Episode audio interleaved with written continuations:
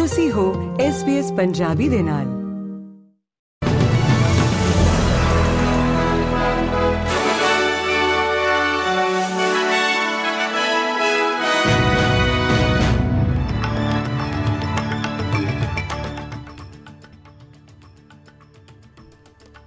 SBS Punjabi ਦੇ news room ਵਿੱਚ ਆਪ ਸਭ ਦਾ ਸਵਾਗਤ ਹੈ। ਆਓ ਨਜ਼ਰ ਮਾਰਦੇ ਹਾਂ ਅੱਜ ਦੀਆਂ ਮੁੱਖ ਖਬਰਾਂ ਦੇ ਉੱਤੇ।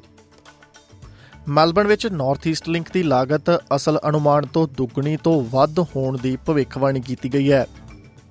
ਮੈਲਬਨ ਦੇ ਪੂਰਬ ਵਿੱਚ ਮੁੱਖ ਸੜਕ ਪ੍ਰੋਜੈਕਟ ਨੂੰ ਅਸਲ ਵਿੱਚ 10 ਬਿਲੀਅਨ ਡਾਲਰ ਦੀ ਲਾਗਤ ਦਾ ਸੰਕੇਤ ਦਿੱਤਾ ਗਿਆ ਸੀ, ਜਦੋਂ ਇਸ ਦਾ 2016 ਵਿੱਚ ਉਦਘਾਟਨ ਕੀਤਾ ਗਿਆ ਸੀ। ਪਰ ਹੁਣ ਇਸ ਦੀ ਲਾਗਤ 26.1 ਬਿਲੀਅਨ ਡਾਲਰ ਹੋਣ ਦੀ ਉਮੀਦ ਕੀਤੀ ਜਾ ਰਹੀ ਹੈ।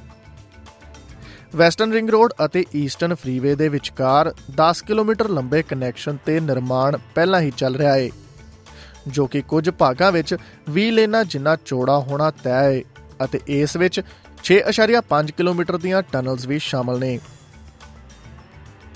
ਇਸ ਸਾਲ ਦੇ ਸ਼ੁਰੂ ਵਿੱਚ ਕੈਨਬਰਾ ਹਵਾਈ ਅੱਡੇ ਦੇ ਨੇੜੇ ਇੱਕ ਘਾਤਕ ਜਹਾਜ਼ ਹਾਦਸੇ ਦੇ ਬਾਰੇ ਜਾਣਕਾਰੀ ਸਾਹਮਣੇ ਆ ਰਹੀ ਹੈ। ਜਿਸ ਵਿੱਚ ਇੱਕ ਵਿਅਕਤੀ ਅਤੇ ਉਸ ਦੇ ਤਿੰਨ ਪੋਤੇ-ਪੋਤੀਆਂ ਦੀ ਮੌਤ ਹੋ ਗਈ ਸੀ।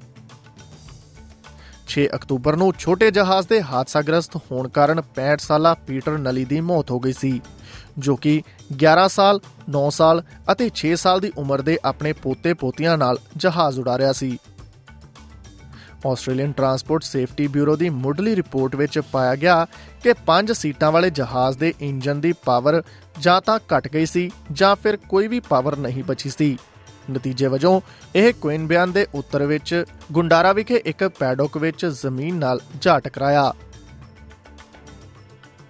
ਨਿਊ ਸਾਊਥ ਵੇਲਜ਼ ਦੇ ਇੱਕ ਸੀਨੀਅਰ ਪੁਲਿਸ ਅਧਿਕਾਰੀ ਜਿਸ ਉੱਤੇ ਮਈ ਵਿੱਚ ਸ਼ਰਾਬ ਪੀ ਕੇ ਕੰਮ ਵਾਲੀ ਕਾਰ ਨੂੰ ਦੁਰਘਟਨਾਗ੍ਰਸਤ ਕਰਨ ਦਾ ਦੋਸ਼ ਲਗਾਇਆ ਗਿਆ ਸੀ, ਨੇ ਦਾਅਵਾ ਕੀਤਾ ਕਿ ਉਸ ਦੀ ਅੱਖ ਲੱਗ ਗਈ ਸੀ ਅਤੇ ਉਹ ਬੀਮਾ ਦਾਅਵੇ ਵਿੱਚ ਸ਼ਰਾਬ ਦਾ ਕੋਈ ਜ਼ਿਕਰ ਸ਼ਾਮਲ ਕਰਨ ਵਿੱਚ ਅਸਫਲ ਰਿਹਾ ਸੀ। ਇਹ ਜਾਣਕਾਰੀ ਗ੍ਰੀਨਜ਼ ਐਮਪੀ ਸੂ ਹਿਗਨਸ ਨੂੰ ਸੰਸਦੀ ਆਦੇਸ਼ਾਂ ਦੇ ਤਹਿਤ ਜਾਰੀ ਕੀਤੇ ਅੰਦਰੂਨੀ ਪੁਲਿਸ ਦਸਤਾਵੇਜ਼ਾਂ ਵਿੱਚ ਸਾਹਮਣੇ ਆਈ ਹੈ। ਯੂਕੇ ਵਿੱਚ ਇਜ਼ਰਾਈਲ ਦੇ ਰਾਜਦੂਤ ਨੇ ਇਜ਼ਰਾਈਲ ਅਤੇ ਫਲਸਤੀਨੀਆਂ ਲਈ ਦੋ ਰਾਜ਼ੀ ਹੱਲ ਦੇ ਵਿਚਾਰ ਨੂੰ ਖਾਰਜ ਕਰ ਦਿੱਤਾ ਹੈ ਕਿਉਂਕਿ ਹਮਾਸ ਨਾਲ ਯੁੱਧ ਦੂਜੇ ਮਹੀਨੇ ਵੀ ਜਾਰੀ ਹੈ। 1990 ਦੇ ਦਹਾਕੇ ਦੇ ਮੱਧ ਵਿੱਚ ਅੰਤਰਮ ਸ਼ਾਂਤੀ ਸੌਦਿਆਂ ਨੂੰ ਓਸਲੋ ਸਮਝੌਤੇ ਵਜੋਂ ਜਾਣਿਆ ਜਾਂਦਾ ਹੈ ਜਿਸ ਨੇ ਇਜ਼ਰਾਈਲ ਦੇ ਨਾਲ-ਨਾਲ ਇੱਕ ਸੁਤੰਤਰ ਫਲਸਤੀਨੀ ਰਾਜ ਵੱਲ ਅਗਵਾਈ ਕਰਨ ਲਈ ਵੈਸਟ ਬੈਂਕ ਅਤੇ ਗਾਜ਼ਾ ਵਿੱਚ ਇੱਕ ਖੁਦਮੁਖਤਿਆਰੀ ਸਰਕਾਰ ਵਜੋਂ ਫਲਸਤੀਨੀ ਅਥਾਰਟੀ ਦੀ ਸਥਾਪਨਾ ਕੀਤੀ ਸੀ। ਸੰਯੁਕਤ ਰਾਜ ਅਤੇ ਅੰਤਰਰਾਸ਼ਟਰੀ ਭਾਈਚਾਰੇ ਨੇ ਚੱਲ ਰਹੇ ਸੰਘਰਸ਼ ਦੇ ਇੱਕੋ ਇੱਕ ਵਿਹਾਰਕ ਹੱਲ ਵਜੋਂ ਦੋ ਰਾਜ ਹੱਲ ਨੂੰ ਮੁੜ ਸੁਰਜੀਤ ਕਰਨ ਦੀ ਮੰਗ ਕੀਤੀ ਹੈ। ਭਾਰਤ ਨਾਲ ਜੁੜੀ ਹੋਈ ਖਬਰਸਾਰ ਦੀ ਗੱਲ ਕਰੀਏ ਤਾਂ ਸੰਸਦ ਵਿੱਚ ਬੁੱਧਵਾਰ ਨੂੰ ਹੋਈ ਸੁਰੱਖਿਆ ਕੁਤਾਹੀ ਮਾਮਲੇ ਵਿੱਚ ਗ੍ਰਿਫਤਾਰ ਕੀਤੇ ਗਏ ਮੁਲਜ਼ਮਾਂ ਨੂੰ ਦਿੱਲੀ ਪੁਲਿਸ ਨੇ ਪਟਿਆਲਾ ਹਾਊਸ ਕੋਰਟ ਵਿੱਚ ਪੇਸ਼ ਕੀਤਾ। ਜਿਸ ਤੋਂ ਬਾਅਦ ਅਦਾਲਤ ਨੇ ਚਾਰੇ ਮੁਲਜ਼ਮਾਂ ਨੂੰ 7 ਦਿਨਾਂ ਦੀ ਪੁਲਿਸ ਹਿਰਾਸਤ ਵਿੱਚ ਭੇਜ ਦਿੱਤਾ। ਸੰਸਦ ਸੁਰੱਖਿਆ ਕੁਤਾਹੀ ਮਾਮਲੇ ਵਿੱਚ ਦਿੱਲੀ ਪੁਲਿਸ ਦੇ ਸਪੈਸ਼ਲ ਸੈੱਲ ਨੇ ਸਾਰੇ ਮੁਲਜ਼ਮਾਂ ਦਾ 15 ਦਿਨਾਂ ਦਾ ਰਿਮਾਂਡ ਮੰਗਿਆ। ਹਾਲਾਂਕਿ ਅਦਾਲਤ ਨੇ ਦਿੱਲੀ ਪੁਲਿਸ ਦੇ ਸਪੈਸ਼ਲ ਸੈੱਲ ਨੂੰ 4 ਮੁਲਜ਼ਮਾਂ ਦੀ 7 ਦਿਨਾਂ ਦੀ ਹਿਰਾਸਤ ਦਿੱਤੀ ਹੈ।